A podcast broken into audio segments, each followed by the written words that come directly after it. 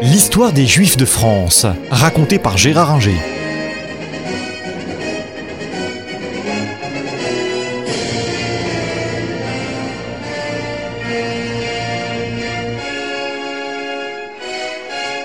Pape Clément, Chevalier Guillaume, Roi Philippe, d'ici un an, je vous convoque au tribunal de Dieu pour être jugé. Maudits, soyez maudits jusqu'à la treizième génération.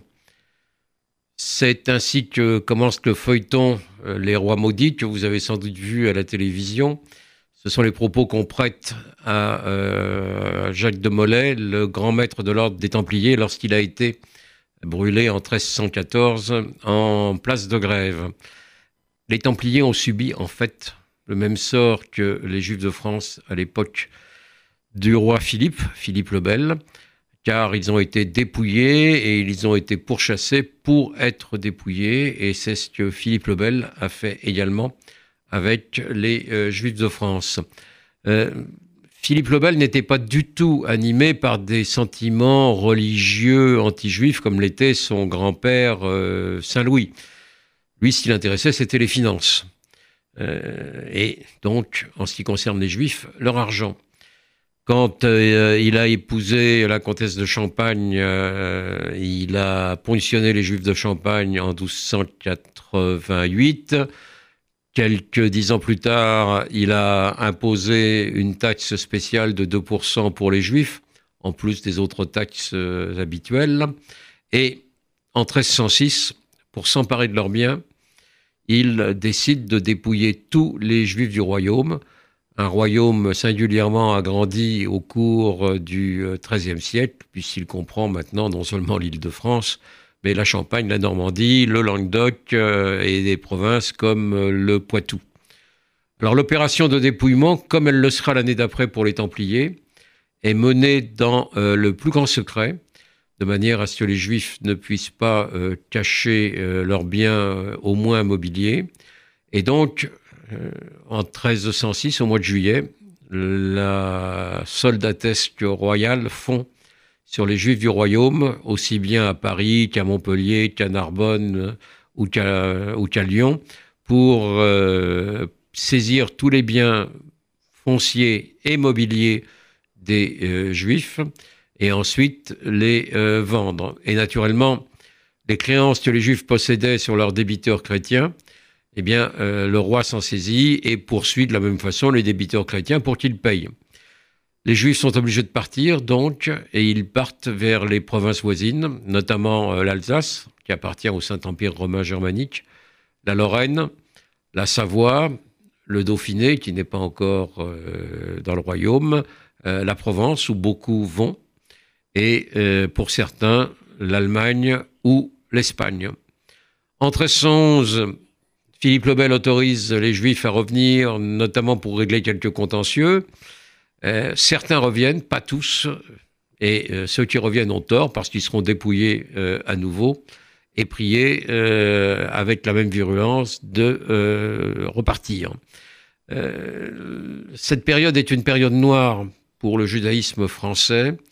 en 1288, pour une histoire fausse, naturellement, de meurtre on brûle euh, environ 13 juifs à, Troyes. Euh, les poursuites pour profanation d'hostie euh, existent et des juifs sont condamnés également au bûcher, notamment dans l'affaire de l'église des billettes où on accuse les juifs d'avoir profané une hostie. la période est vraiment très sombre et pratiquement peu de juifs restent en France, même si les fils de euh, Philippe le Bel, Louis X le Hutin, le Hutin veut dire le querelleur, euh, qui a un règne très bref de deux ans, même pas. Euh, l'autre fils, Philippe V le Long, et le troisième, Charles IV le Bel, ce sont les rois maudits. ces rois font revenir les Juifs, essayent au début d'être tolérants avec eux, mais ne le peuvent pas vraiment malgré leur volonté parce que à l'époque, il y a véritablement une volonté populaire euh, de combattre les juifs. L'Église qui a mis des siècles avant d'inculquer la haine des Juifs au, bon peuple de France y est parvenue.